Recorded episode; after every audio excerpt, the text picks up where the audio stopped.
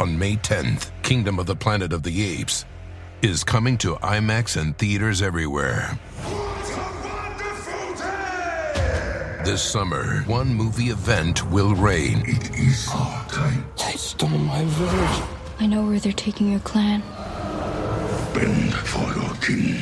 Never. Kingdom of the Planet of the Apes. Only in theaters May 10th. Tickets on sale now. Rated PG 13. Some material may be inappropriate for children under 13.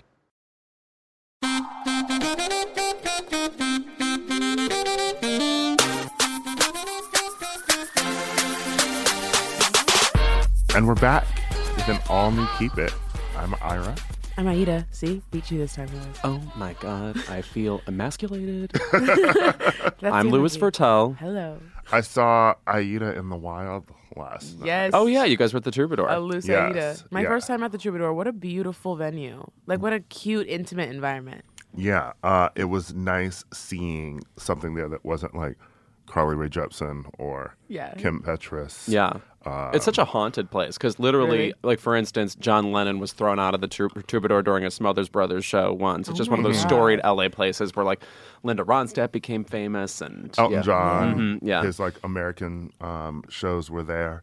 They're featured in Rocket Man. Okay. Uh, but we were there to see our friend, my friend Vincent, uh, who is a Who was amazing. Beautiful amazing voice. Yeah. And I went, I discovered Vincent from Ira's story. And then in that, at the same week, my friend was like, My friend who I went to Berkeley with is having a show. Do you want to come? And then I went, and it was Vincent. Yeah. So it was perfect. It was absolutely perfect. amazing voice, great vocals. I'm People fed. should listen to him. I'm so fed. If you have not, you're fed. From that night, the girls were eating.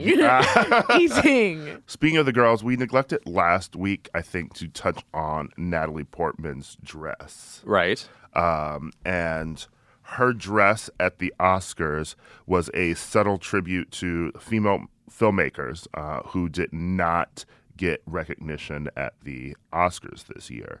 So she had, you know, um, Lulu Wang, Celine Sciamma, um, Greta Gerwig. yeah, you know, and um, it was just a small part of her gown, so you really sort of had to look. Um, Wasn't it like a cape? Yeah. Like a cape attachment? there was a cape attachment, and like you know, it was it was very subtle. Mm-hmm. Uh, however, it didn't go over well with some people. Mm-hmm. First, of course, it was some people on social media trying to call out Natalie for not having worked with that many female directors, uh, Mm-hmm. and one of those people, of course, was uh, town crier Rose McGowan. who said, I find Portman's type of activism deeply offensive to those of us who actually do the work. I'm not writing this out of bitterness, I am writing out of disgust. Just so you know. J- I guess my feeling is it would be more hypocritical to me if she had worn that cape 20 years ago and then only worked with male directors. But we all realize now that there's this huge problem that needs to be corrected. So I don't really see the harm in her wearing it. Yeah. Uh, and Rose continued with, I just want her and other actresses to walk the walk. And called it Who's the, to say she's not? Yeah. I called it the kind of protest that gets rave reviews from the mainstream media for its bravery. And imagine how tired Rose is. Right. you don't have to imagine. She tells you. I, yeah, like you said, Louis, I feel like it's not fair to fault her for not working with male directors. I think the other thing that Rose was critiquing her on was not hiring female, exe- excuse me, like women who were executives at her company, at her production company. Maybe I think that she's more culpable for that, mm-hmm, not the mm-hmm. first thing. But Natalie's response was she stated that the past few years have seen a blossoming of directing opportunities for women due to the collective efforts of many people who have been calling out the system. The gift has been these incredible films. I hope that what was intended as a simple nod to them does not distract from their great achievements. And responding to Rose's claim specifically, she said, it's true I've only made a few films with women. In my long career, I've only gotten the chance to work with female directors a few times. I've made shorts, commercials, music videos, and features with Marya Cohn, Mira Nair, Rebecca Zlotowski, Anna Holmer, Sofia Coppola, Shirin Neshat, and herself. Unfortunately, the unmade films I have tried to make are a ghost history.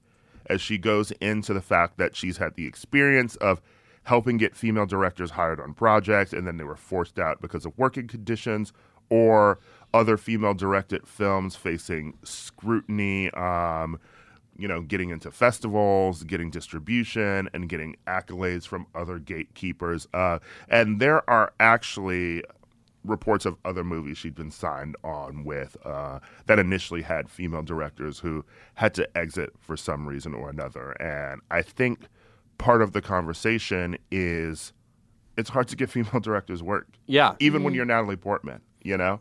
Uh, and so I don't think it's been lack of trying on her part. Yeah, I also, I mean, like, how much was she supposed to do single handedly as an actress over the years to make female directors occur? I mean, like, the, the, the problem is that there aren't enough, right? Or we don't encourage them to enter the industry, or there's not opportunities for them, you know? So, uh, but it, it seems like now Natalie Portman's really in a position to be proactive about it. Yeah. Also, at the Oscars, the only person who was still, I mean, actively having that conversation was Natalie Portman, at least in a very visible way. So it makes me ask the question of when can you start protest? Like, when can a person, regardless of their history, start protest? Do you need to have an entirely clean slate? That doesn't make any sense. Hmm.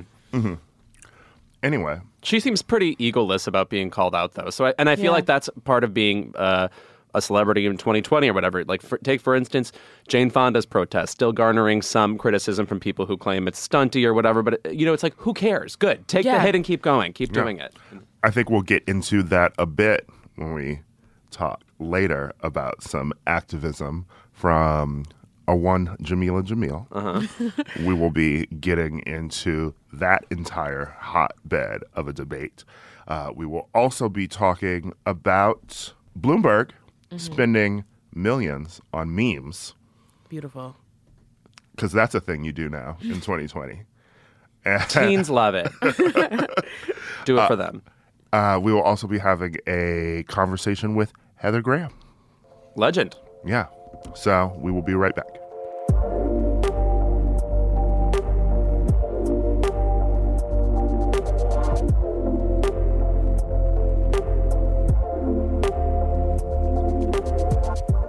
Have you all noticed your Instagram being terrorized with Bloomberg memes? Unfortunately, yes. All of my screens. I can't watch Jeopardy without hearing from this bastard. Is he in the final answer? yeah, he's hiding in the clues. Yeah. Uh, I'll take Bloomberg for 500 million. Yeah. You're seeing all these memes because alleged um, Democratic candidate Mike Bloomberg has tapped some of the biggest meme makers on the internet, uh, which means people who drive me insane. Yeah, Yeah. right. Uh, to post sponsored content on Instagram to promote his presidential campaign. He has spent one million a day on this endeavor the past week, which is further calling into question the morality and fairness of his campaign. Yeah. I think I'm also just ready to cancel memes. I think this is peak memes and we're done with them I now. feel like we don't do memes anymore. We do like reaction images, funny photos, but I don't like memes like white fun. Stop. Stop. Just stop. Like, the lesson is he just be, because of the amount of money he has, he just is reaching out to whatever. He he got like a readout of the most popular people, knows nothing about them. Mm-hmm. Get, gets them to post a meme and then that's it. Like he's so rich he doesn't even have to be creative about taking over the media. Let's jump into the fact that the Daily Beast reported that the campaign was offering social media influencers $150 to create content in support of him. $150. This man is a billionaire who is trying to buy his way into the presidency, and you were taking $150 from him? I would never. I would never do it. I got a thousand dollars from a com- from a company to post some branded content last week. Like, and you're getting one hundred and fifty dollars from Bloomberg, Have some more Especially- self respect. Yeah, he's spending a million dollars a day on this stuff. right? Let's think about you can picture a pie, right? Yeah. What's the math on Picture a boysenberry in the middle of the pie. Picture a quarter of that. That's what you're getting. So it's extra embarrassing um, for him to be doing this, and extra embarrassing that um, Instagram is letting it happen because his SponCon on Instagram will not be subject to Facebook's um, political ad regulations. That's cool. Yeah. So basically, he's using Instagram because it is free reign. And I think we know what would happen if that were to happen on Facebook again. We saw Exactly. the 2016 election. I wonder if in- Instagram's probably what will happen. It'll be our our Facebook fiasco again. And I- we'll be living in a Bloomberg presidency. I mean, the only good thing that's coming out of this man gaining what I'll call prominence, buying his way into prominence, is it just makes me want to vote for the people I want to vote for. Yeah. Like it makes me think like this is exactly what Elizabeth Warren hates. Yes. so Elizabeth she Warren's- continues to be right. so there was also this moment from the Bill Maher's show. Ugh, the chills. Right. Um, and Katie Couric was on it, and she was talking about this other tactic that Bloomberg had done. I talked to somebody from the Bloomberg campaign. They said they're hiring an expert in, on narcissism and combining that. No, combine. No, this is for real. Combining that person with a comedy writer to get in Donald Trump's head. Sure. What? what kind of witch shit is that? what does that have to do with anything? Can we not incorporate comedy writers? Everybody on earth is like quasi a comedy writer right now. I don't need another one like in the mix. Did they steal them from Klobuchar's campaign? Oh yeah. Oh, her jokes. What's the thing she always says? Who does that? She's the new Jerry Seinfeld. Yeah, Seinfeld. it's just her and Jerry. Her upswing still needs to be explained to me.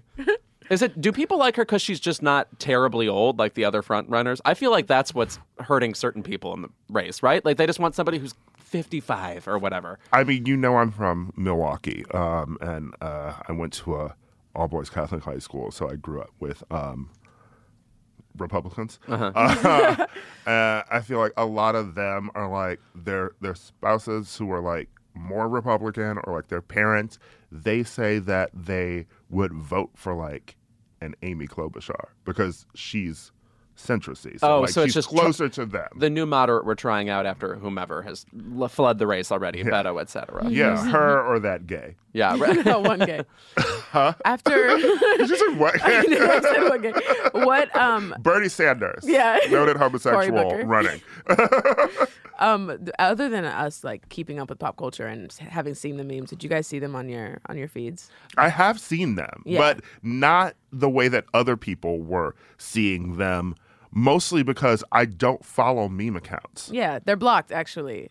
I'm always disappointed in, like, for instance, the rare times like a tweet of mine ends up on one of those accounts. N- now with credit, thanks to a lot of the people who fought Yeah. against people like Fu- Yeah, Fuck like Jerry. Fuck Jerry. I'm like, why don't you just follow these people at the source? I just, I, I don't, I don't get anything out of reading material where you're supposed to say that's me or same. Yes. Mm-hmm. I, I don't uh-huh. understand the joy of that because Yeah. it's it's such an obvious it's such obvious comedy like oh we're all big messes oh we all like pizza you know it's just like what like yes I eat food and go to sleep like Yeah. what, what it's it's such a, it's so stupid to me I mean, one of our friends, Jordan Ardita, what he had a tweet that was like, um, next week is already exhausting. Yes. And then that just got, it was about like the election and about like things actually being exhausting and horrible. And then it kept being repurposed for like mommy blogger Instagram memes. It's like, Yeah. oh, Yeah. next week is exhausted at Kroger's. no I went to a hotel and Jordan's tweet was posted on the wall without credit by the way Yes, and even talking about how we do get credited now when those sites take one of our tweets. This was what I talked about on the show a year or so ago when um, Betches, you know, the people who run um, Hinge as well, uh, stole that tweet of mine and then posted it. And the thing is, even when they're giving you credit, like they will tag your Instagram or like be like, get it from this at Twitter account, those pages are getting money yeah for posting your tweet. You know, so like you may be getting credited, but like they're getting like it's not thousand dollars yeah, or something. it's not commensurate yeah. You know, so like it's like what is the point of these meme accounts? And imagine following like a fuck Jerry or there's kale salad, which is one of those meme accounts and was also run by BuzzFeed employee Samir Mezrahi. Um, and I worked with Samir when I was at BuzzFeed. Um, full disclosure, I used to work at BuzzFeed. uh, and Samir is actually the person who got me at Ira on Twitter. oh, wow. really oh Yeah. that's He- power he- quoth Whitney He Yeah, slacked definitely. me one day and was like, "Would you want your name to be Ira on Twitter?" And I said, "Sure." And it was done in a day. oh my creepy King Midas shit And Yeah. Ira Glass has never slept since that day. He shook. he shook. Ira Gershwin's ghost rattling Pull up, Iras. You know the Addy. um, but BuzzFeed allowed Samir to post sponsored content on his Kale Salad meme account uh, because it is part of their creators program, which permits some non news employees to monetize their own social media channels. Facebook says that branded content is different from advertising, but in either case, we believe it's important people know when they're seeing paid content on our platforms. That's why we have an ad library where anyone can see who paid for an ad and why we require creators to disclose any paid partnerships through our branded content tools. I don't find it shocking that BuzzFeed let one of their employees post an ad for Mike Bloomberg that only paid them $150 because BuzzFeed is cheap. Uh, but that is just wild to me. Yeah. Also, wait, are, are we sure that all these people just got $150? Like, if you read for BuzzFeed, you're probably offered more than that, right? Probably, yes. The Daily Beast reported that some people were paid $150. Oh. Maybe, maybe Kale Salad got, got a little more, a little more change. Okay. A little more green. Yeah, I don't think people are coming out with how much that they made from Bloomberg, obviously. Uh, and which is to say that we're now talking about Bloomberg and his fucking memes um, instead of, um, I don't know, um, stop and frisk. Right. Uh, and his other racist policies when he was mayor. He didn't he also say that redlining would have prevented the 2008 recession? Yes, yes. And also, Uh, the timeliness of this memes was right after that audio clip was leaked about him talking about stop and frisk. Yes, you know, it's like, oh, let's remind people that I'm funny. And it's funny that a billionaire is trying to buy their way into the presidency, almost sort of like Trump did.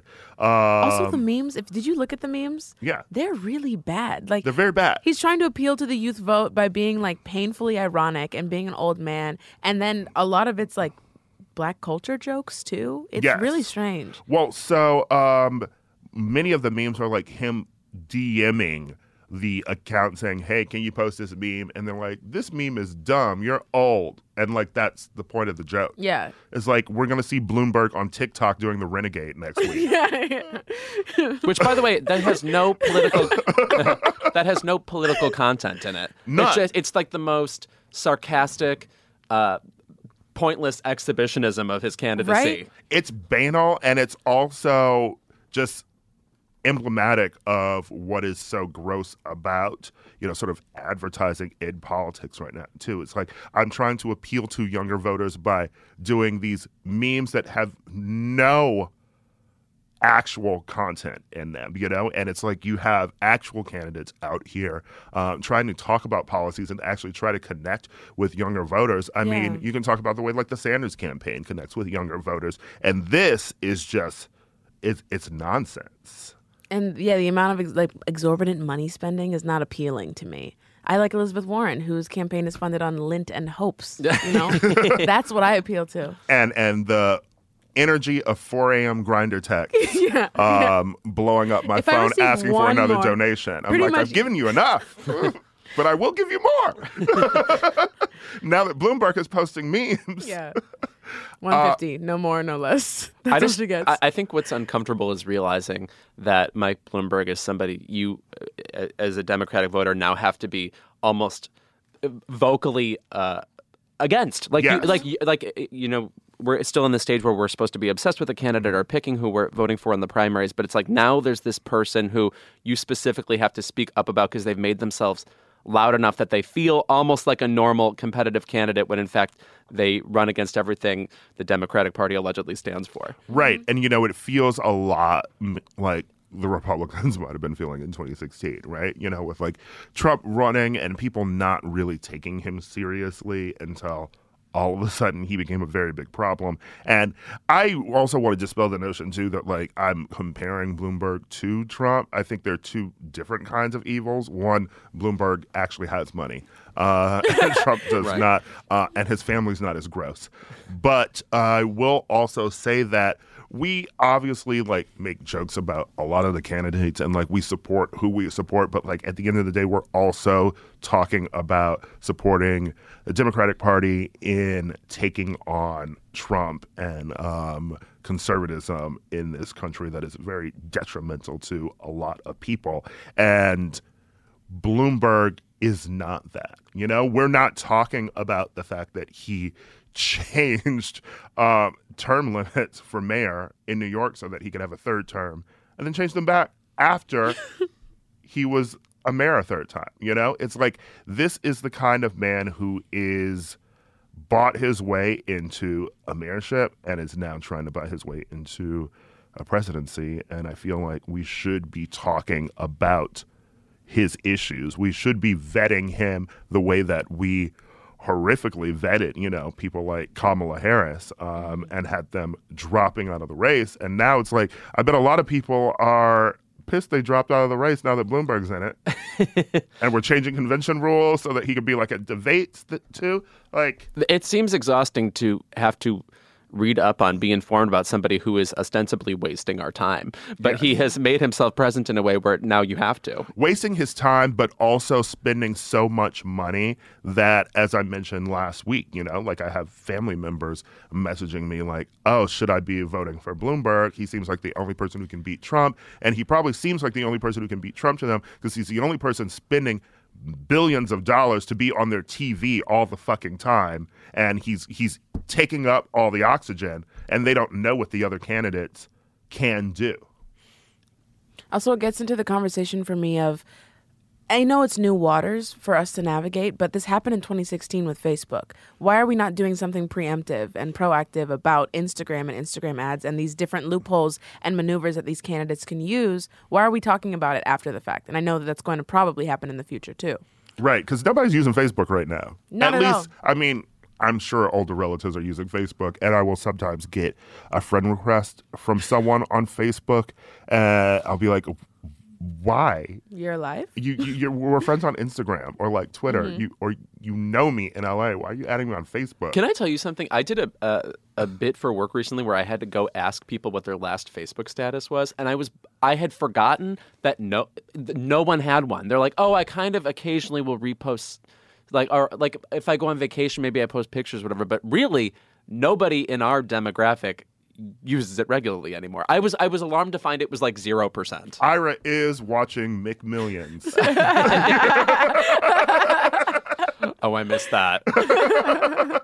I do miss the blank is doing this. Yeah. Yeah. No, I, I also miss, well, the number one thing I miss about Facebook is when you had your favorite books, movies, whatever listed, and always in college under favorite books, the, the you'd look up your crush and he his it would fill in with don't read, I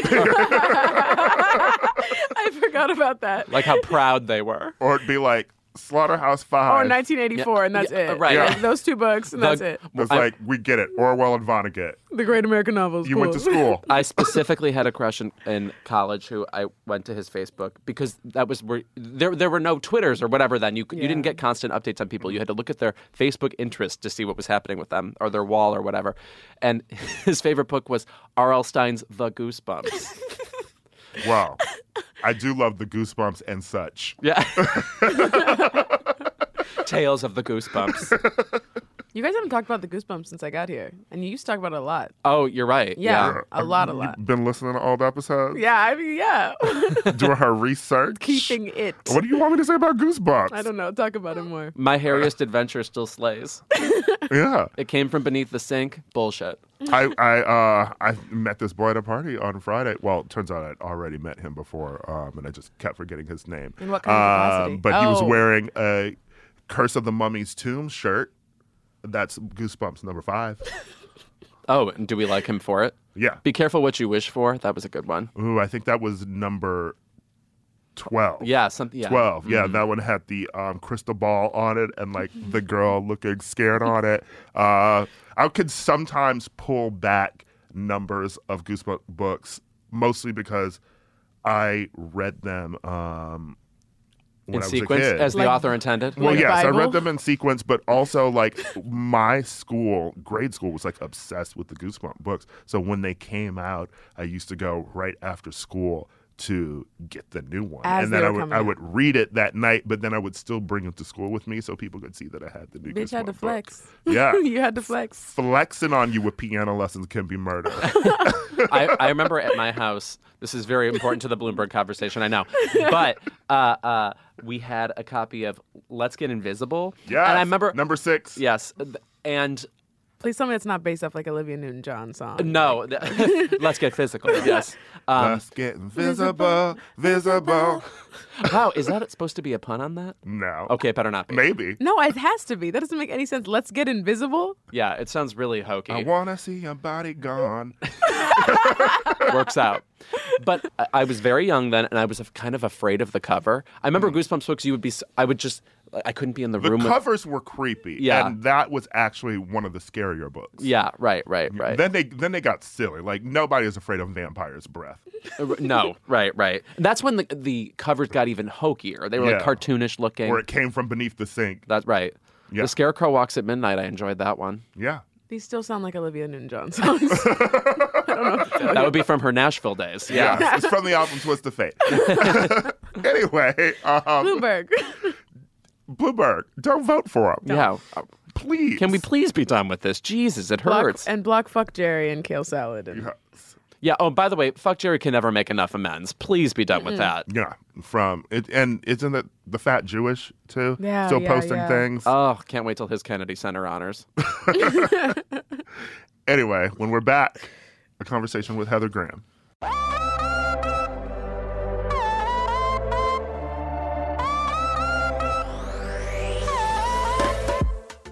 Keep It is brought to you by Barefoot Dreams. Louis, Yes.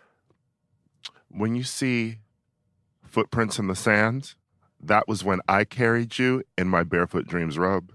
Now, is that a Leona Lewis song? no? Uh, if you want to bring coziness into your life, you turn to Barefoot Dreams, especially now as the brand is celebrating their 30th anniversary. With those 30 years of coziness, Barefoot Dreams celebrates being the originators of everyone's favorite luxe home blanket. And while many have attempted to duplicate their blankets, robes, and more, Barefoot Dreams' fabrication and quality cannot be replicated, so don't believe the dupes. Girl, this blanket is it. I effing love this blanket. I'm thinking about it right now, and I want to jump in my bed, which is sponsored by something that we'll do another ad for momentarily. Get ready. There's a reason why Barefoot Dreams has been on Oprah's favorite things list six times. Jesus, get a life, Oprah. My God. Dressing head to toe in Barefoot Dreams is the key to comfort, as their collection of ultra soft robes, loungewear, and accessories are made with premium materials. Their products make the perfect gifts, too. Uh, I throw this thing on. I wear it like a shawl. I look exactly like Ellen Burstyn. And I am the coziest a human being can be. Because, by the way, it's still that time in Los Angeles where it's like pretty mild outside and then your apartment is cold. I can't explain mm. it. I don't know things like basic science. For Keep It listeners, you can get 15% off your first purchase at barefootdreams.com with the code KEEPIT15. Don't miss out on Barefoot Dreams soft, soothing fabrics that will bring luxury to your life.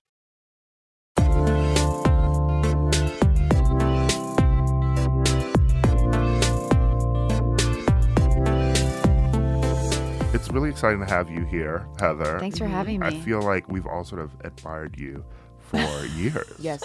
Uh, truly. I mean, No, uh, because I, I was going through your filmography, and I, of course, I, I have a pretty um, acute memory when it comes to movies. and then other things came up. I was like, right, Six Degrees of Separation, like mm-hmm. Mrs. Parker and the Vicious Circle. These are movies like I was obsessed with growing up that, like, frankly, make you gay. Yeah. so congrats on being woven into my DNA.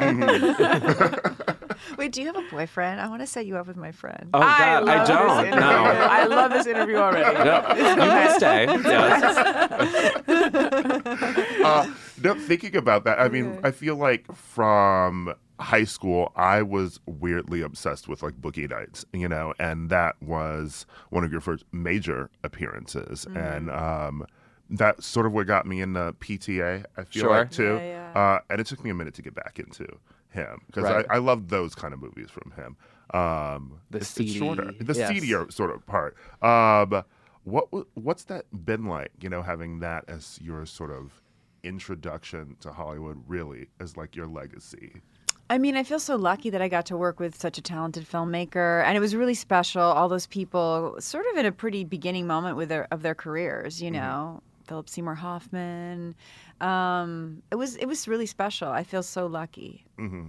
And it was weird because when we were looking up uh, stuff to talk to you about, uh, I saw that you had to turn down Heathers because your I had a very didn't like the religious script? family. I was Okay. actually living at home. I was, I think, 17, and they're like, "If you do this movie, we're kicking you out." How old were you when you had license to drive? 17. It was around the same Okay. time. Yeah, mm-hmm. the same year or whatever. And then I graduated. Then I did Drugstore Cowboy after I moved out. Yeah. Because my parents read the script and they were like, "No, you're not." Mm-hmm. They were. My dad is very Catholic. Mm-hmm. Um, so yeah, I know that's sad. I look back and go, "I wish I was in that," but what can you do?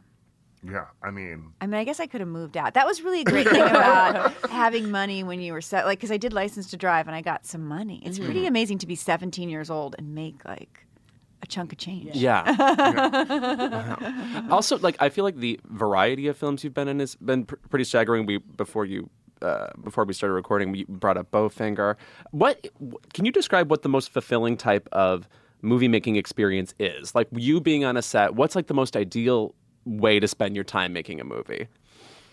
Well, I mean, I think it all starts with a script. If there, you have a great script and you feel really inspired, um, I think too what it's about also matters, and um, the people that you're working with, the director, the other actors. I think sometimes you just get a sense you're doing something special, and you know, to be honest, it's fun to be working as an actor. I mean, I'm just so grateful that I get to work as an actor, make money. Like I recently started directing and writing, and it's just I just feel so lucky to be in this business and producing. I started producing too. Um, it's it's it's lucky to do what we do. It's it's not a sucky job, you know. Yeah. that transition into your directorial debut with Half Magic, you know, how was having the experience of being an actress and being on mm-hmm. set and knowing what you mm-hmm. don't like from directors, how did that mm-hmm. affect how you directed your movie? Well, um, to be honest, the, the main thing that motivated me was just the fact that I think most movies are from a male point of view, and I just thought, you know, I want to see more movies from a female point of view. So I could sit here complaining about it, or I could just do something about it, which um, it's it's exciting to see more female directors. Um, but I do feel like our culture just skews so heavily towards sort of like a white male perspective, and I think that it's good to show other people's points of view.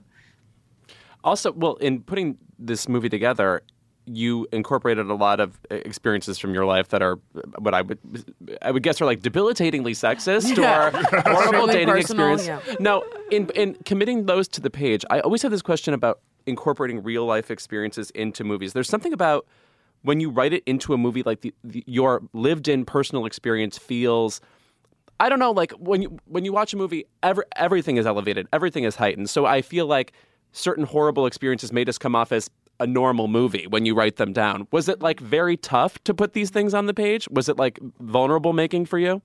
I mean, I think it is tough, but it also feels cathartic. And I just wanted to, um, I wish I knew when I was younger what I know now, you know, as a woman in the culture. Like, I didn't really find my own voice until I got older. And I realized that I could say the things I was thinking. I just thought I had to kind of people please men, really. Yeah. And, you know, get them to hire me. And I hope they think I'm pretty and I hope they think I'm sexy.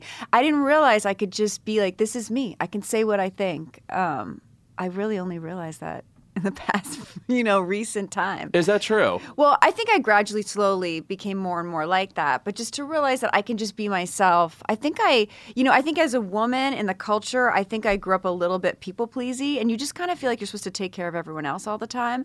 And so to kind of break out of that and just go, no, I can just be myself, take care of myself first. Of course, I want to be a good person to the people around me, but just that I can be exactly who I am and say what I think. Well, thinking of that, I mean, we brought up, you know, like even Boogie Nights or like The Spy Who Shagged Me, you know, like do you look back then on films like those with um, still a memorable sort of, experience? Of experience? course. No, I feel like so lucky. I mean, to come from suburban um, LA and have nobody in the entertainment business and to be able to work in movies with my heroes. It's just, it's a huge, it's so exciting and I feel so lucky.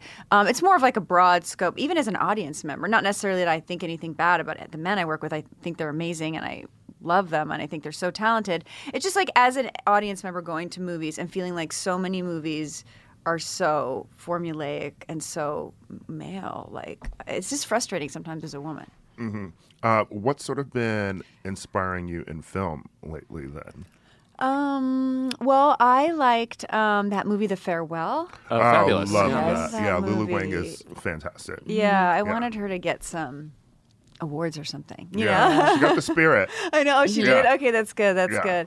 We were just talking in the elevator. I love Pen 15. It's not a movie, but Mm-hmm. it's these two, you know, comedians, and they're pretending like they're in middle school. But I love just this female perspective on this awkward years of growing up. There's something about Pen 15 too where it it almost makes me mad that we haven't had that show before. Of just like, why aren't we like don't, don't have plenty of shows where we're playing our form ourselves and how ridiculous we were. It just is it's so novel and so overdue in a way. Well, it's like there's the scenes of her where she's learning how to masturbate, and I just think you know you're not used to seeing women go through that. You're used to seeing men and like whatever their different experiences with their sexuality, but her like in her room. Trying to figure out how to Yeah. masturbate. It was, and there's a scene where she's licking the poster of the guy that she has It's a such, crush. such a clever maneuver to use them as adults because you can't show 13 year olds Yeah, doing yeah, that. yeah, So it's, it's, it's smart. I love that show a lot. I also just think in general, um, nostalgia in movies, like movies about like your child or whatever, those specifically skew super male. I was just watching on the plane on the way here American Graffiti, which which they're like the Wonder Years. There are so many things like Stand by Me. Like there's a whole culture of like, can you believe how much fun it was when we were 15 and wearing our jeans and But we had our secret men. handshakes? And it's Yeah. like it's like what you it's like what you're nostalgic for is boys hanging around boys. Yeah, you know. yeah, yeah. Uh, speaking of like a Pen 15, do you miss the sitcom world? Um, I mean, there's certain sitcoms I love that, like Friends, mm-hmm. right? I mean, yeah. when I'm on a plane, I'll watch it. It just makes me so happy. And- Yeah. but I actually prefer single camera Okay. comedies. Like I prefer like Sex in the City. Yeah. well, Which you were on. You were on. Yeah. Yeah, yeah, I was on, and uh, yeah, I- I was obsessed with that show. I thought that show was very important for women too, because it was all about like feel good about yourself. You mm-hmm. don't just need to get married and have kids, but you can be this fabulous mm-hmm. Kind of single person, just having a fun life. Yeah. I mean, and you had a show briefly too. I did, yeah. Yeah. Mhm. I mean, do, do you uh, did you have a fun time doing Emily?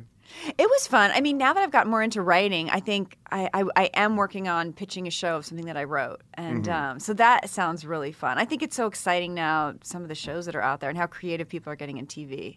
Can you tell us a bit how you um, came to the rest of us? Like, how'd you link up with the director? Um, they sent me the script and um, offered me the role, and it was a really excellent script. And um, it's great. We went to Toronto with the film. We were in the Toronto Film Festival, and it was exciting to work with a lot of women. Such as Um, well, the director, Aisling Chin-Yee, um, the two producers who form Babe Nation, um, Katie Bird Nolan, Lindsay, Lindsay Tapscott, um, and Jodie Balfour is the other actress, Abigail Pniowsky, and Sophie Nélisse. And they're all so good. I showed up on set one day, and I just, on the first day, and I thought, these other actresses are bringing it. Like, I better bring it too. Like, I, I'm really impressed by them. Yeah. Do you find it difficult when you're, I mean, this goes back again to being in Half Magic and now this movie, The Rest of Us. Is it difficult for you to be in stories that are about women empowerment? Like, I'm sure that hits home for you. How is the acting different than when you're in like a comedy or a drama that has nothing to do with that? Well, I guess you care more about it because you're like, I want these stories to uh, start making money, you know, so people make more. Um, but yeah, this is movie's a little bit darker. It's a little bit, it has humor, but it's a little bit more dramatic. I think Half Magic was more, hopefully, like feel good. Um, but yeah, it feels really good as a woman when you're working with other women and, you know, telling a story that you think, you hope is somewhat empowering to women. Were there other women just in your career that you ran into, whether they were actresses or screenwriters, producers, who sort of planted the seed in you, like, oh yeah, I can do this? Well, I was always inspired by Drew Barrymore when she was producing her own stuff, Salma Hayek when she did Frida. Um, of course, Reese Witherspoon is amazing. I've tried to option some of those books that she's already optioned, but she has amazing taste in books. I feel like she just wanders Barnes and Nobles just grabbing. I mean, I tried to option Wild. I tried to option Gone Girl. I tried to option Where the Crawdads Sing. It was like Reese already got there. but so I joined her book club now. I tried to option erotic stories for Punjabi widows, but that was Ridley Scott's company got that. but um, but yeah, it's ins- it's great to see them. I also get inspired by Frankie Shaw, how she wrote and directed her own show. Issa Rae, I thought she's a badass. Um, people like that, and the Pen Fifteen girls. I feel like they created their own show. That's pretty amazing. Even just sort of like explain to our listeners too when you talk about like you find a story like a book that you really like, like optioning it. Like what's even the process of that? Well, it's pretty scary because mm-hmm. you're going, well, is this person gonna? When I option the hypnotist love story, I'm like, will Liane Moriarty take me seriously? Will she let me option her book? And she did. And then you really feel, behold, like you're just, I really want to do well for this person because she gave me this shot. And it's hard because people are like, well, you know, what else have you done? And if you're not as experienced as a producer, you have to prove yourself. Right. So how do you convince those people? Well, luckily, um, some people you can't convince. There's some books I've tried to option you. I haven't been able to convince them. But um, with her, she gave me a shot, and she's really, you know, we have it for another year. So knock on wood, it looks like hopefully we can get it to happen. Um, but you really want to do her right because I read every book, and I just love Liane Moriarty so much. I just feel like I know her, even though I don't, and I just want to do right by Liane. You know? I mean, that's sort of the beauty of what we all do, right? I mean, I feel like we welcomed you in here, but we also felt like we knew you. Yeah, You know, yeah, yeah, yeah. Yeah. When you see that someone's work, yeah, Yeah. yeah, totally. What kind of roles do you find yourself being offered still? Do you feel like people, when they're like, I want Heather Graham in this movie, I'm thinking of her, like, are they still thinking of you as the actress from like an Austin Powers? Or are they being like, I want to offer her something different? Well, I think one of the great things about The Rest of Us, the movie that I'm in that's coming out right now, is because it, it, it's a character that's not my typical thing, and mm-hmm. it's more soulful. I think um, my intelligence, I feel like I get to really play just a real woman who's really intelligent, and um, I mean that's one reason why I kind of got into the driver's seat of you know, writing, directing. I just optioned this book by Liane Moriarty, and we're hopefully making that into a TV pilot. So I think a lot of actresses are doing that because Is she Big Little Lies Yeah. woman? Yes, Yeah, yes. right. And I she's know, got a she's slew of books. Amazing. I know every book is optioned by some great actress because there, Yeah. you know, there's not always as much great material for us. We have to make it for ourselves sometimes. Mm-hmm. Yeah. Yeah. What was the first thing in LA that made you feel like, oh, this is something I sort of want to learn more about? I went to this female empowerment class because I was thinking, well, this could be a cool movie. I might option this woman's book, and um, and it just was really inspiring to see women just feeling good about themselves. And I, I, I formed this group of friends from that class, and we used to get together and wish for things. So we would go to this store in New York, and um, oh, what's the name of it? Um, but there's this witchcraft store in New York, and you buy candles and you make wishes. And so we would all do that, and and a lot of amazing things started happening in our lives that we were wishing for. And as each of us would wish for something, we would all wish for that thing for that person and, and visualize it. And you know, your intentions are really powerful. I still do it sometimes. It's very fun. Mm-hmm. It's kind of like affirmations. I don't know if you guys Yeah. ever. Yeah. Yeah, like I am like I have this one like I write and direct and star in movies that empower women, right? Mm-hmm. Yeah. So it's just or you know, you do anything that you want, like I'm making tons of money, stuff like that. And I read them every morning. With a lot of money. yeah, yeah, yeah. I'm doing what I love and making a lot of money. you guys call me loony, but I'm on her side because there's the, the affirmations that you say that kind of like actualize things in yourself, and then there's the ones that you like put all your consciousness together, and I really feel like it can affect the outer world. Yeah, maybe it's your I'm intention. wild. Because sometimes you have this negative mindset you don't realize you have. Mm-hmm. And you're sort of rewriting it, and a lot of my friends have started doing it, and, and they said, you know, this is crazy, but this is working. Yeah, If my girlfriend last night just called me and she said, I thought this was crazy when you told me to do it, but now half of the things are coming true. Yeah, Mm-hmm. I mean, if anything, I feel like, especially just working in Los Angeles and you know how negative so many things can be, it's very helpful to be focused on something that's positive And and, it's so affirming. easy Yeah. to beat up on yourself. Like Mm-hmm. I think you know, and even re- growing up religious, it sort of feels like you're supposed to beat up on yourself. You know, I think to kind of go against that programming and go, I'm going to be really nice to myself. Yeah. it's hard. Do you have any wishes you're waiting on right now? Oh yeah. Oh yeah, can't speak them here. Oh, a lot. No, I, well, I want to get the TV show that I'm writing to happen. I, I'm writing actually two different TV shows. Um, I want to direct again. Um, yeah. By the way, correct me if I'm wrong. Is it not crazy to suddenly jump into writing? Like, did you feel comfortable just It putting pen of to crazy. page? Actually, yeah. I have I have some new friends that are writers, and I just did a read through of this thing that I wrote. And your Mm-hmm. kind of mind is being blown sometimes when you see something that you wrote. I'm sure happen, and you're watching people read it. It's really mind blowing. Did you have to learn the process of screenwriting like in the middle of your acting career? Did, were you already picking up on things? I mean, I'm while still were... learning it. I feel like I read a lot of books. There's a lot of great screenwriting books, Mm-hmm. and I give it to my friends who are writers, and they give me notes. And you know, it's always a process of learning. But now when I watch things, I- you know, because you always set up, build, you know, Mm-hmm. develop, whatever, so you can see, okay, they left a seed of this, so something's going to happen in the second act, and the third act, they're going to pay it off. So you start to understand when you're watching things, you kind of know what's going to happen more. Mm-hmm. You understand the formula. yeah, I mean, I feel like that's how I picked it up. I only have the patience to write jokes. So when people can actually write screenplays, I'm blown away. Yeah. Uh, well, Heather, we want to thank you for being Thanks here. for being here. Yes, watch the rest of us. Yeah. We're going to make Keep It listeners go. It's on iTunes. Watch yeah, it's the rest some, of us. It's in some theaters in 10 cities, but if you want to watch it at home and just be cozy, watch it on iTunes. Cozy speaks to me. I have to tell you. Me too. I mean, I'm in the movie business, but I love watching movies at home. You're part of the problem, Heather. Thank you for being here with us, Heather. Um, the rest of us premiered February 14th, and so you can see it in select theaters and also watch it on iTunes at home.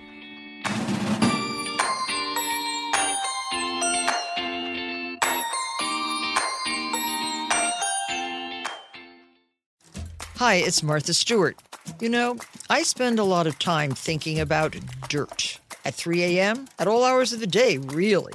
What people don't know is that not all dirt is the same. You need dirt with the right kind of nutrients. New Miracle-Gro organic raised bed and garden soil is so dense, so full of nutrient rich, high quality ingredients. Miracle-Gro is simply the best.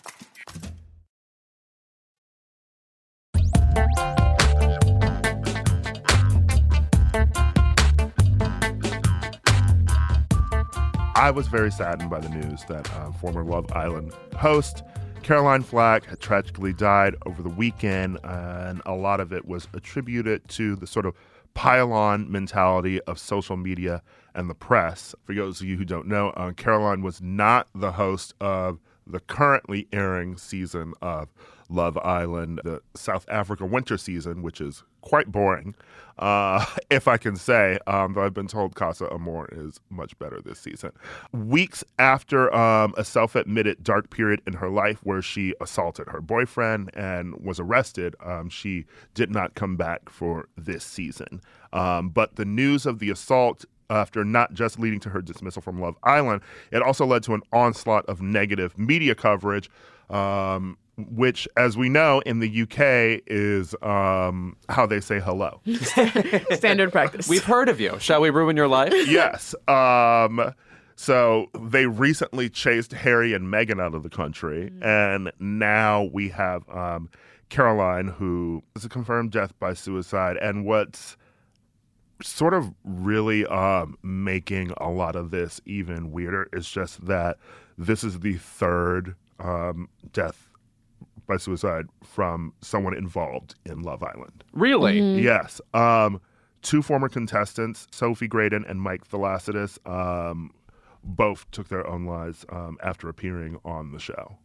It's extremely morbid. Yes. Um, and Sophie's boyfriend um, took his own life after she died. Caroline Flack is uh, what they would call in the UK a presenter. Hosting is Yeah. much more of a serious profession there. So this is somebody you'd see all the time, like a. Sarah on the X Factor. she's- yeah, this Correct. Extra Factor. Yeah. Yeah. I think she was also on I'm a Celebrity, Get Me Out of Here. So Yes. she's just like a mainstay of uh, UK TV.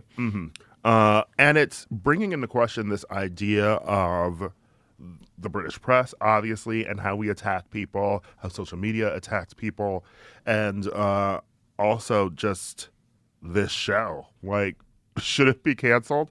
Uh, a lot of people are calling for it to be canceled, and it's sort of reminding me of when we were having that conversation in the U.S. You know, with shows like Unreal, right? Um, there's that storyline about um, one of the contestants dying, and I think it was talking a lot just about the machinations of reality TV and how they can be a toll on people's mental health.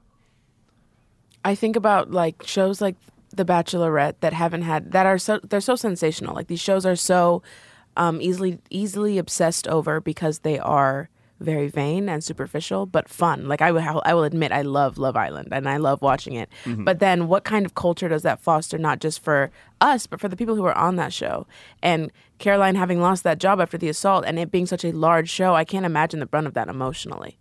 You know? And what you also have to remember too is that, as Louis said, like reality TV in the UK is much different than it is here because you will see like a Bachelor contestant, and um, maybe you'll see like someone from Big Brother or Survivor. Um, on social media or something, and maybe they'll appear in other things. But we're sort of past that big era of where like you became a megastar for being on reality TV in Mhm. the. U.S. Uh, unless you're like a Real Housewife or something. Yeah, right? Kardashian or whatever. But yeah. in the UK, like they are celebrities, and like the press covers them and hounds them, um, like they are Julia Roberts. Does that speak to like? I mean, I know they have their own celebrities, but that, does that speak to them taking in more American culture? Do you think, or is that just? No, I think that their the, their culture is just much more concentrated, you know, and it's like they're reporting on the stuff from their own country. What's interesting is that there's been a commentary also from Jameela Jamil, who we have not talked about in the wake of her um, legendary um, mess, the fiasco that happened the other week. But I guess we can get into that now.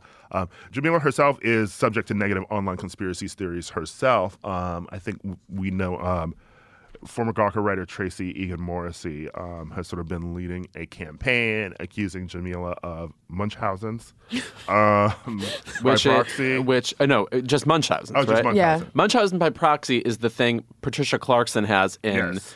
uh, uh, Sharp Object. The by proxy, how does it qualify Munchausen's? You you keep treating somebody else as if they're Yeah. sick. Oh, okay. I love that. Tracy Morrissey lined up all these interview quotes of Jameela Jamil talking about various illnesses she's had, various injuries she's endured, and when you put them all together, they seem It's a lot. highly sensational. There's that she was deaf until she was 12, and that she's been in multiple car accidents. She's had multiple cancer scares.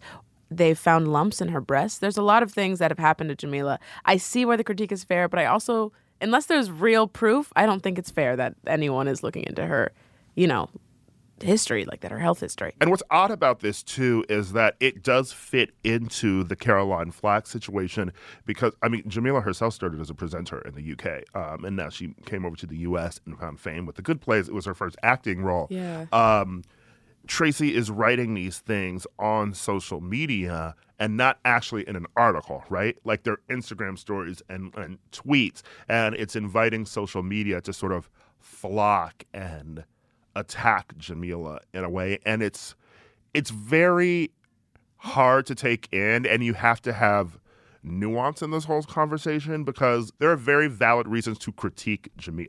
Um, we didn't really talk about it on the show, but you know, she had signed up for that HBO Max ballroom show Legendary. Um, it was supposed to be like a judge and an MC, is what she was reported as. And a lot of queer people of color took offense to that. Um, and it wasn't because she wasn't queer, it was mostly because she had no involvement in ballroom culture. Yeah. Well, know? there's also something specific about ballroom culture, and this goes back to, for instance, the movie Paris is Burning or Madonna's Vogue, where that uh, uh, practice, that uh, dance, whatever, has specifically been used by.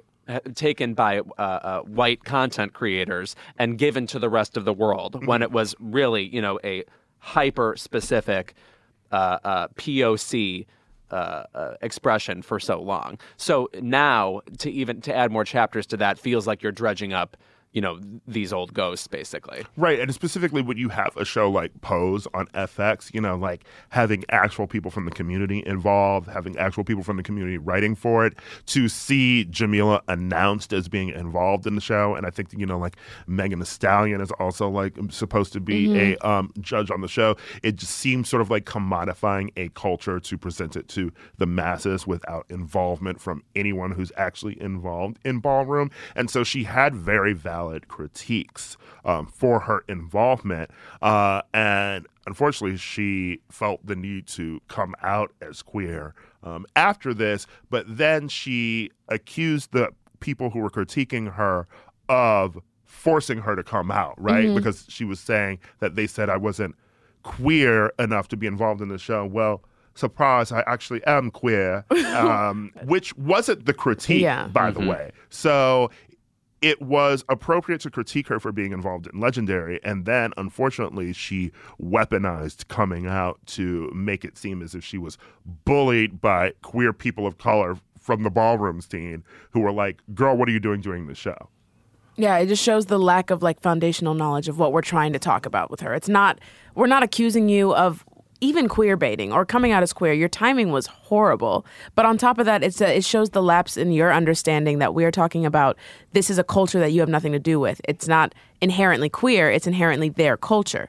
You mm. know? Uh, right. And then unfortunately, that happens to be timed up with the Tracy Morrissey thing now. So there's that mm-hmm. question of how can you appropriately critique Jameela without participating in social media pile on to lead to a Caroline Flack situation. Yeah. Which is what Jameela has brought up, you know, comparing the attacks on herself um, to the attacks on Caroline. I think uh, regarding the Jameela Jamil controversy, I think something that is strange to me is, and, and I know she, she has uh, uh, uh, responded in a somewhat resp- in, a, in a responsible way, and I don't mean to say there's a correct way to respond to being called a liar, I guess, but.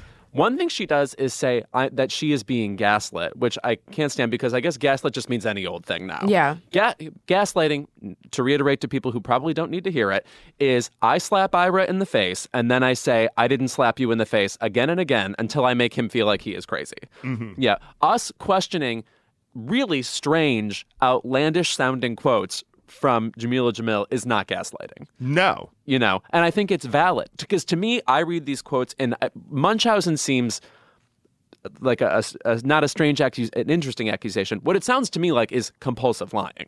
Like like you're asked about something and you embellish the story just because you can't control yourself. That's just what it sounds like to me. I'm not saying it is. So for her to then respond and say i uh, women aren't taken seriously, whatever. It's like, no, but we're taking your quotes. And also, like, there are strange, um, uh, there are strange corroborations occurring. Like Mark Ronson talking about how a situation in which she said she was attacked by a bunch of bees. She, he then, in a separate interview, not knowing what she had said, said they were around two bees. So it sounds like exaggeration. I think questioning that is valid. Yes. And I don't and I'm I'm not saying there aren't people on Twitter hounding her and saying horrible things and like, you know, she's a woman of color. I'm sure it's as horrible as it can be. Right. But I think there is reason to question it. Right. And unfortunately, this is a situation where um, these attacks wouldn't be happening on Jameela if people didn't already sort of have a problem with her. Right. You know, it's like people who are being really hurtful are people who already were sort of mad at her. Right. You sort of see that when someone gets, I don't know, like, dragged on social media or Twitter, right? It's like they were dragged because people were already sort of feeling like they wanted to uh, find an excuse to attack that person. Which is which is sort of like I think a lot of people would say that about for instance Taylor Swift. yes, Yeah. Yes. I mean, because it was utterly silent on the Meg Thee Stallion front. Nobody cared that she was potentially going to judge that show. I didn't see as much flack about it as, you know, Yes. for Jameela. She also didn't post about it. That's very true. Yeah. Just like Jeezy. Um, yes, which is to say that um, I think obviously the Munchausen conversation is very weird, and um, you know the sort of um, shaming of people with um, invisible um, disabilities and um, maybe chronic illness uh, is not the way to go to critique Jameela. I think that if you want to critique her, you can critique the way that she's sort of. Inhabits the activist space and sort of like takes up the oxygen from other activists and you know the way that she um really sort of weaponized her coming out to um play a victim and saying that um sort of the queer um, people of color and people involved in ballroom who had a right to critique her being involved in legendary were sort of forcing her to come out when that wasn't the actual conversation. Um, the way that she sort of clapped back at um, Trace Lysette on um, Twitter when they were talking about Legendary. Um, those are valid things to critique her about. Um, and I think that we need to get away from this whole like Munchausen um, conspiracy theory on Instagram. That thing. said, I do think it's strange that Jameela Jamil's response doesn't contain anything along the lines of, looking back at all these quotes I've given, it does sound like I'm making a bunch of shit up. That's just how it sounds. Again, it's probably, according to her, those, all those things are true. So I'm just saying, like, to reiterate, guys, I know it sounds crazy, but it's fucking true. Yeah. I don't, I don't see the harm in that. I guess. Mm-hmm. I think it's fair. I think you're right, though, that we should be corroborating what she says. I totally agree with that. I think the thing that I critique about Jameela is I usually agree with what she wants and her end goal, but hate the method. The methodology is always extremely violent, and she's going out of her way to, you know, cast a lot of disdain on people who I agree with, but it's just the way she does it. Mm-hmm. So this coming to the fact that she's launching an inquiry into British media and British press, that I can, I, I'm for that. We all have to be. Yeah. Um, but there's also moments when like she's on the View and like talks about cancel culture and how like um, it's rampant and out of control, and the way she often does that in a way of the people who call cancel culture um, everything cancel culture when it isn't, uh, and it and it's just a lot of always using language that isn't necessary for what she's actually talking about. There are no two words I hate more than cancel culture. Uh, We've talked about this before, but it's again consequences culture. I mean, I just think there's a way to engage with most criticism, and I know the line between criticism and straight up hatefulness on Twitter is often blurred. Uh, uh, that said, uh, I, I, I just it, it feels like you're invoking the name of some random white man who just can't under, who can't understand why people don't like Louis C.K. his favorite still. Right. And you know, um, calling the Caroline Flack situation cancel culture is very dumb because it's not cancel culture. It's the culture of a um, toxic, misogynistic British press um, that would have driven her to this, you know? And you have people like, what, Piers Morgan posting, like, oh, I feel so sorry about this. And it's like, didn't you just say like a bunch of vile things about Meghan Markle? Like, now you care about people's well being? Like, that's what we should be talking about. And when something happens like Kevin Hart not getting, um, to host the Oscars, and people want to call that cancel culture, which is out of control. As we've said before, that's not canceling. That is a consequence, a consequence which he also could have just apologized for, and we wouldn't have had to have an entire, you know, winter of talking about Kevin Hart. I said that cancel culture were my least two favorite words, and then you said Piers Morgan. And then you said Kevin Hart. Piers Morgan tweeting upside down from the garbage can in which he lives. Y'all remember that Mean Girls scene based on him? Upside down. anyway, when we're back, keep it.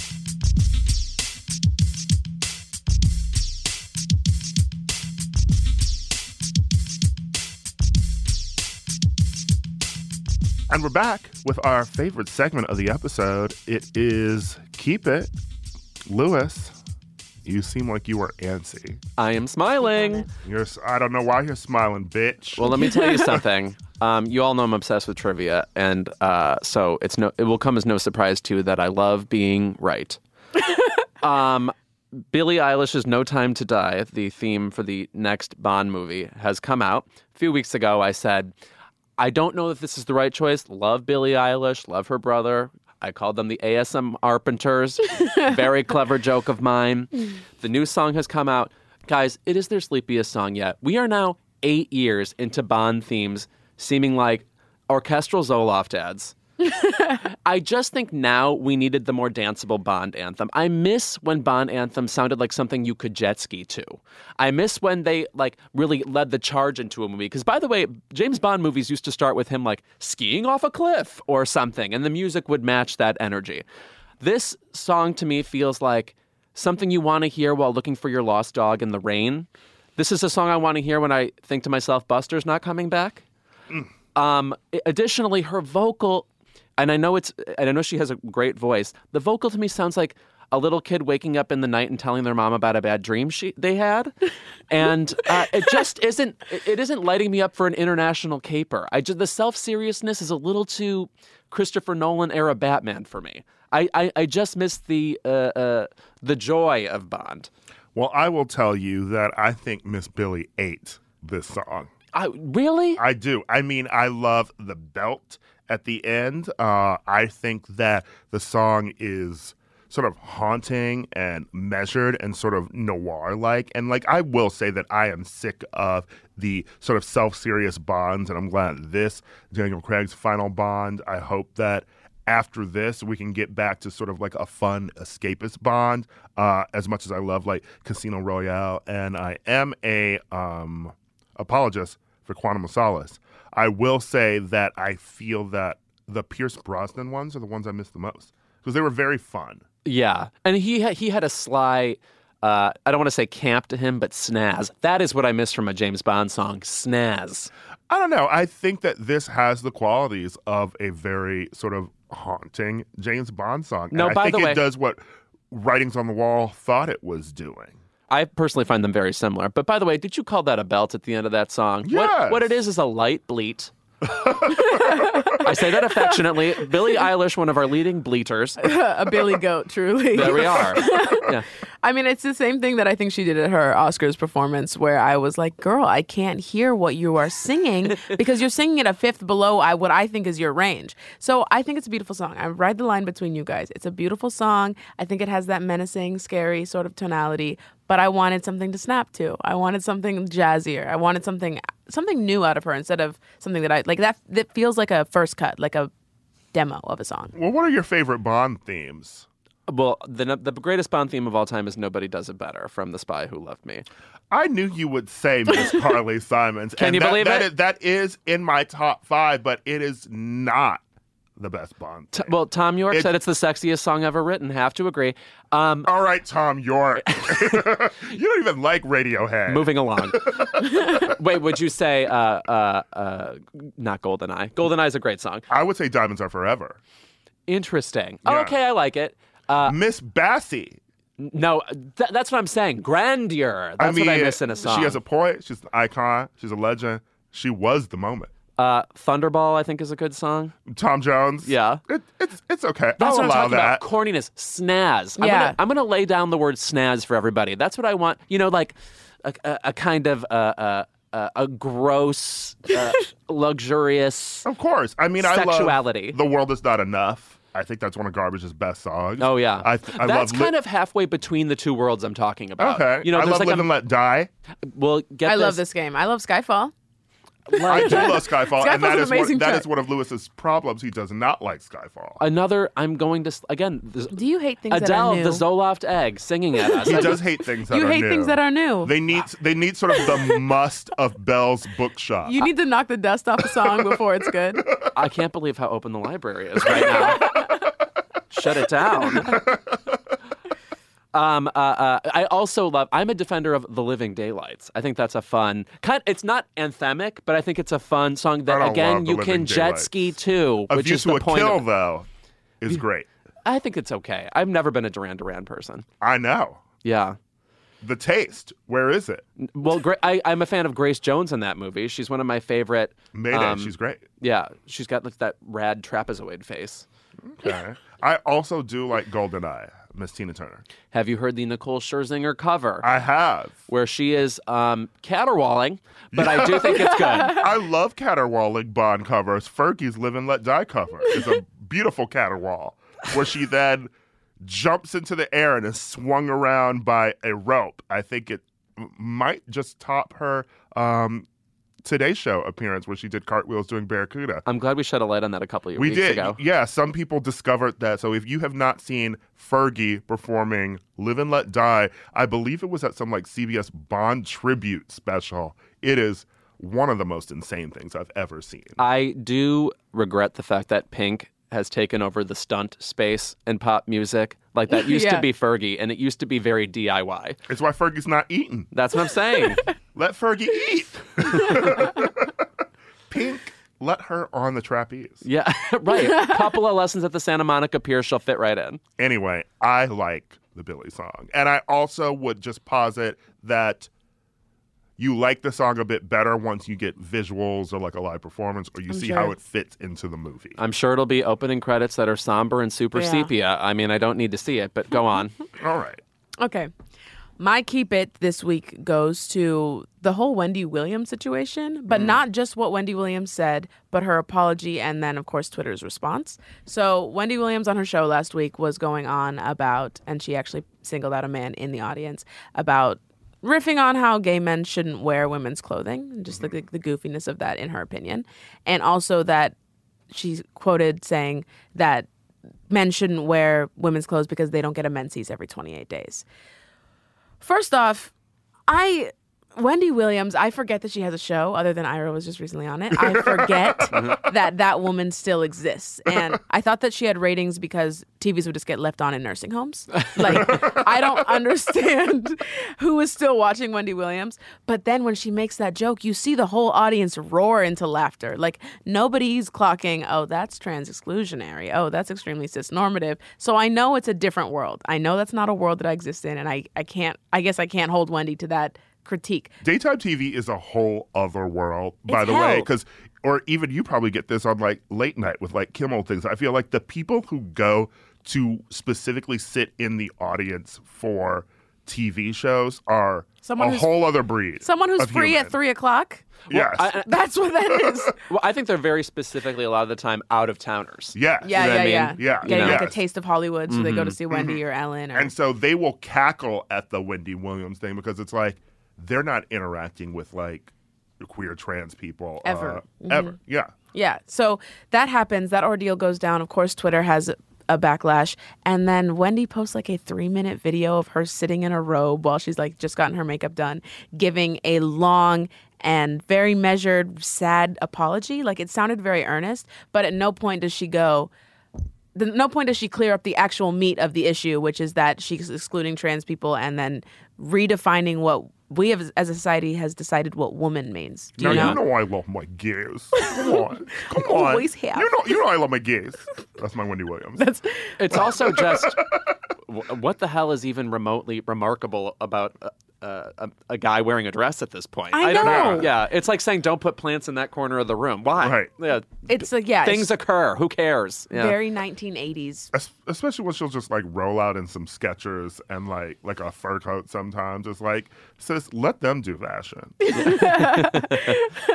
And then, of course, Twitter was irritated, as Twitter is known to do. And I feel like I'm happy she apologized, but it wasn't sincere enough. Like, it didn't actually handle what she was apologizing for. She just knew she had to say sorry. What's wild is that Wendy sort of has these moments that I feel like happen in the culture all the time. You're either sharing a meme of her from the show, of her doing something that's mm-hmm. sort of wild, or she has a controversy like this. It was because right before I went on the show, that was the week that she had made fun of Joaquin Phoenix's For his cleft cleft lip. Oh my god! And so.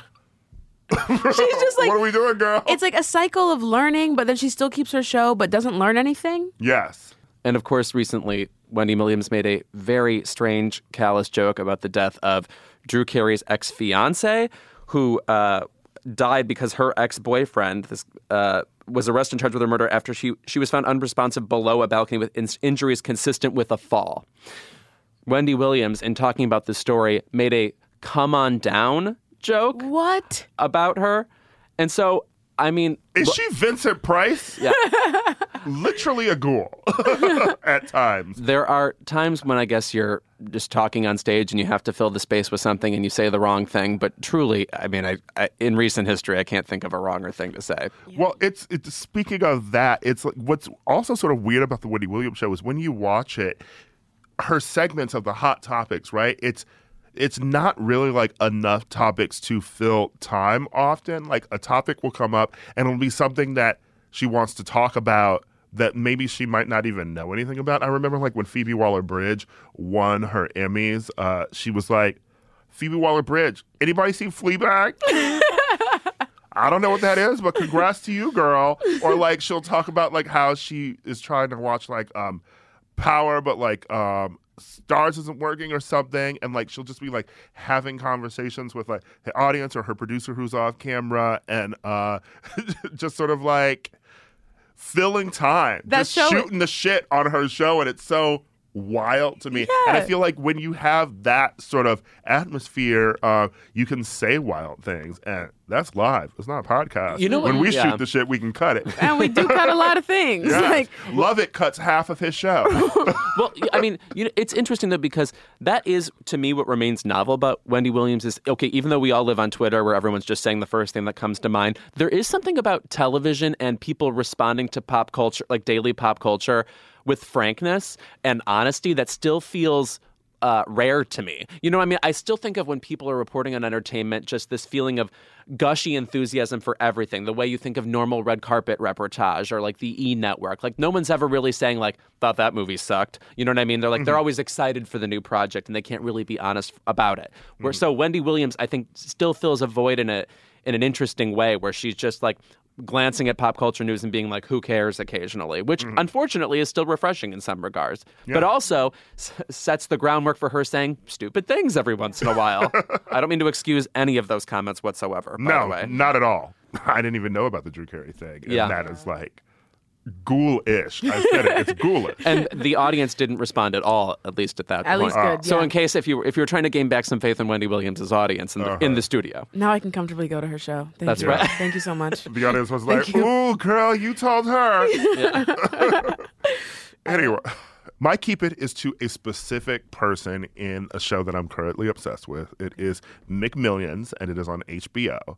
And if you don't know about um, McMillions, it is based on basically the story that nobody really won the McDonald's Monopoly game for several years. There was a small circle of scammers who, for more than a decade, were swindling McDonald's out of the prize money. Um, and I think if you've been to McDonald's, you know that like every year they sort of have that Monopoly game where you get um, pieces and then you sort of put it around a Monopoly board and like they had prizes like a million dollars or like a new car or like a home. when I was a kid, I was obsessed with McDonald's Same. Monopoly because it was it, it was so collectible and like big colorful board and stuff. And I thought this is the only way I will ever win a Sea-Doo. And I need that. you get two little pieces with one medium drink. It was Yes. amazing. And also, like, they would bait you so well because Yeah. they would give you Park Place. And so you're like, well, here I am, one piece away from Boardwalk. And there's like two Boardwalks printed in the entire universe. Yeah. Yeah, and it's um, and I feel like I always only ever won like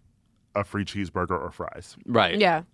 I don't want to destroy the show, but I want to know it, it shows the actual scammers that Yes, ended yes. up winning. It shows the investigation on the scammers. It goes from the FBI first finding out that there might be a scam, and um, from what I've seen so far, convincing McDonald's to run the game another time so that they could find a winner, um, and then. Uh, one of the agents, uh, who my keep it is to, Doug Matthews, he goes undercover as the director um, as they go to this person's house and sort of like get him to talk about how he won the game and whatever. So they have this footage, um, and it's fascinating just sort of like seeing uh, everything sort of unfold. Um, there have been three episodes so far, and it, it really is unfolding everything in this sort of like crime that goes through so many people in a really interesting way. So I really do love the show. I will just say that FBI agent Doug Matthews, who was on the show, is doing too goddamn much. Oh, as like a as a talking head. Yes, as a talking head. And he's the one who went undercover. He was so excited to go undercover. He's just talking so excitedly about this case. And obviously he's wild and it's why we're watching the show. But um just thinking in the context of like an overzealous FBI agent um as a fun character is sort of wild to me. You know, like once you're done watching the show and you peel back like this man should maybe not have his job. you know, it's just like he when he meet when they meet the McDonald's executives to talk about how um they're being scammed. Like he was like, "This is boring to me. I came in in a gold suit." Oh, so he's he's He's an Like eccentric. Who, he's an of. eccentric who's sort of like really enjoying his moment in this documentary. And I'm like, you got to play it cool like the blowjob guy in the Fyre Fest documentary. yeah, Slow roll us into your Yeah. crazy story. Don't oversell it. Oh, but also Yeah. imagine the insanity you'd be pushed to if you're an FBI agent and you're only working on the McDonald's case. yeah. You I, know? I just need to play Kash Doll's doing too much for him because I'm like, Mm. you are doing too much in the show. The show is very good. I'm gripped. Um, but he's, he's so fucking extra. Yeah. It's a light keep it, but like, Yeah. I, I feel it. I feel it. chill, your pain. baby. And how many? We have a, a couple more episodes. There's left then. there's three so far. God. All right, I'm gonna catch up on that. If you tell Doug he's doing too much, he'll tell you, you ain't doing enough. there you Lyrics. go. There you go. Anyway, um, thank you so much to Heather Graham for joining us this week. Uh, that's our show. Hooray for hot Keep It is a product of Crooked Media. Caroline Reston is our producer. It's Caroline, like the princess, the one you don't care about. Our editor is Bill Lance, and Kyle Seglin is our sound engineer. Thanks to our digital team, Elijah Cohn and Nadine Melkonian for filming and editing our video content every week. Imagine bold, naturally aged Tillamook cheddar slices melting over a burger, eating handfuls of thick cut cheddar shreds straight from the bag, taking a bite out of an irresistibly bold block of extra sharp cheddar cheese. we know you want to get back to streaming, but wasn't it nice to daydream about cheese for a bit? Tillamook cheddar, extraordinary dairy.